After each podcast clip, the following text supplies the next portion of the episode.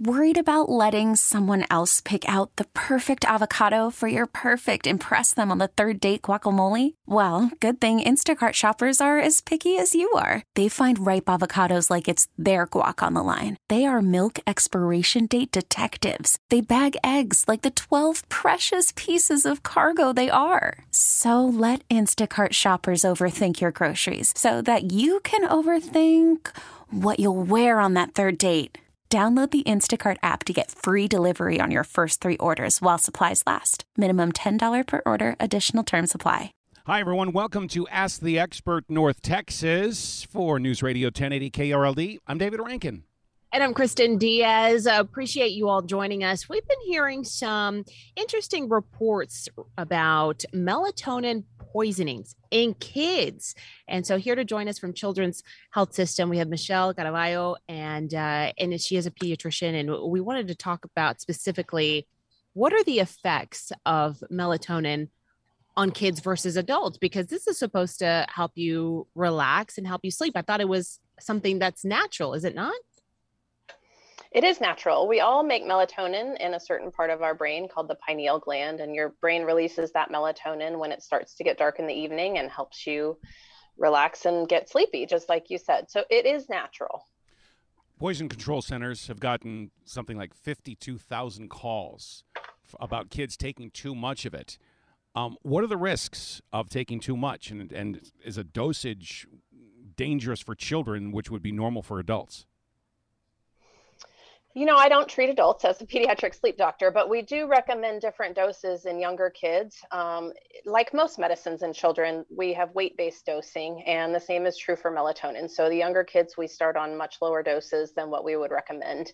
So, the highest dose I ever go in my adolescence is about 10 to 12 milligrams, which I think is pretty similar to the doses that they recommend for adults.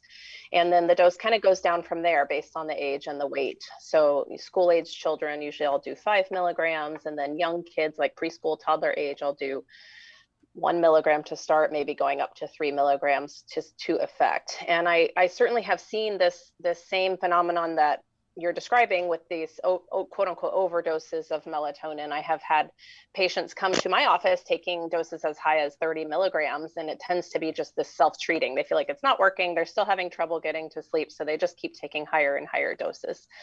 The main risk for that is over sedation. It, that it's just going to make you overly sleepy. May have a hard time waking up the next morning. Certainly at high doses can cause nausea and vomiting.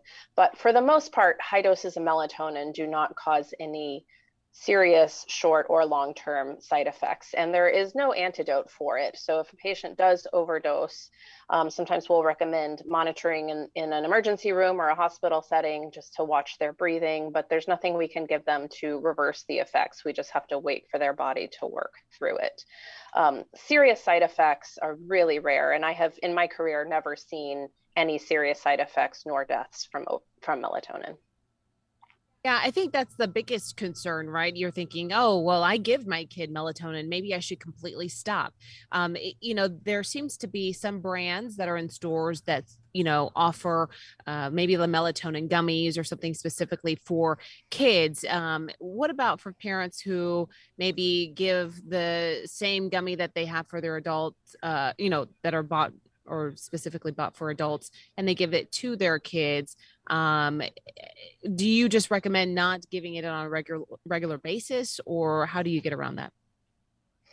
It depends on the child. There are some kids that take it nightly and i think that that's okay. The the evidence to support use for that reason is strongest in kids with neurodevelopmental differences like children with autism or other neuro neurodevelopmental delays. Um, otherwise healthy, quote unquote, normal children, we usually feel should be able to achieve healthy sleep without the use of, without the regular use of melatonin if they're maintaining otherwise healthy sleep habits. Um, we do recommend caution with the dosing. Like you said, if it's, if it's marketed towards adults, it may not be appropriate dose for a child, but you have to really read the label carefully about how many milligrams are in there. And one of the challenges with melatonin in the United States is that it's regulated by the FDA as a supplement. It's not regulated as a drug, which means anybody can put a bottle of melatonin on a shelf and label it five milligrams or 10 milligrams. And the FDA is not regulating that. They're not checking to ensure that every pill in that bottle actually has five milligrams as represented on the label. And there are lots of studies showing that even within one bottle, you can have a high variability in the dosing. You may have one pill that's one milligram and one pill that's nine milligrams in the next in the exact same bottle. So for that reason, there are certain brands that we recommend and trust, and that's something that can be discussed with your doctor. Um, because I do not represent any specific brands of melatonin, but you do have to be cautious because you anybody who's gone and looked at melatonin on the shelf at the pharmacy or whatever there's so many options to choose from and it's hard to know which ones are uh, the most reliable in terms of consistency of dosing. Isn't there also a risk for young children that see these gummies on their parents nightstand and think they're candy and so they just start popping them thinking that they're they're just gummy candies yeah, of course. I think melatonin should be handled like any other drug. So it should be out of the reach of children in a place where they can't access it. But I think that's especially important for medicines that are enticing and flavorful and things that they would want to consume if they had access to it. Um, my kids are five and seven and they take gummy vitamins every day and if they had unrestricted access they would eat the whole bottle they taste they taste great the melatonin that i give my kids is a dissolve oral dissolvable and it tastes like strawberry strawberry. And similarly it's delicious. And if they could they would go through the whole bottle. So i keep it out of their reach. They don't know where i store it and it's not where they can access it. And that's important for melatonin just as, it is for any other medicine. Um, one last question to you is just you know what is your advice right now for parents who are struggling to get a bedtime routine for their little ones so, bedtime routine is probably the best thing that parents can do to ensure healthy sleep patterns. And there are several aspects to that, but the, the key components of a, a, healthy bedtime routine are the first is we recommend a consistent bedtime and wake time seven nights a week and that includes weekends so allowing your child to stay up significantly later when they're out of school is really hard for the body to shift the schedule back and forth like that so consistent bedtime routine we recommend turning off all electronics uh, at least one hour, preferably two hours before bedtime, just to allow the kids to unwind, uh, limit their exposure to that blue light, which we know interferes with the body's natural melatonin release. And have after that, just have some wind down type activities. Reading is appropriate if they like to color or draw, just calm activities together as a family, but something other than electronics for at least an hour before bed.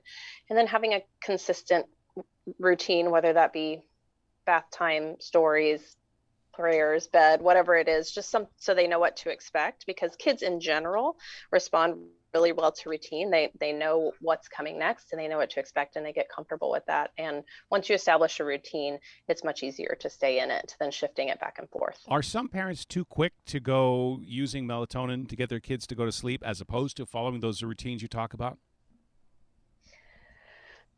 Uh, I I think I would say yes. I I think behavior change is hard. Old habits die hard, and it's hard to enforce rules for kids who resist taking away the iPad or the tablet or whatever, turning off the TV, turning off the video games. So I do think sometimes melatonin might be used as an easy out. Maybe I can just give them this pill and it'll make them sleepy, and then I don't have to to fight the fight. Um, and I think that using melatonin sort of as a bridge while you work on changing those sleep habits is a reasonable thing to to use as an aid, but it's certainly not a substitute for healthy sleep habits. And at the end of the day, these healthy sleep sleep habits are really necessary to maintain long-term success. We really need new phones. T-Mobile will cover the cost of four amazing new iPhone 15s, and each line is only $25 a month. New iPhone 15s? Only at T-Mobile get four iPhone 15s on us and four lines for 25 bucks per line per month with eligible trade-in when you switch. Minimum of four lines for $25 per line per month with auto pay discount using debit or bank account. $5 more per line without auto pay, plus taxes and fees. Phone fee at 24 monthly bill credits for well qualified customers. Contact us before canceling account to continue bill credits or credit stop and balance on required finance agreement due. $35 per line connection charge apply. Ctmobile.com.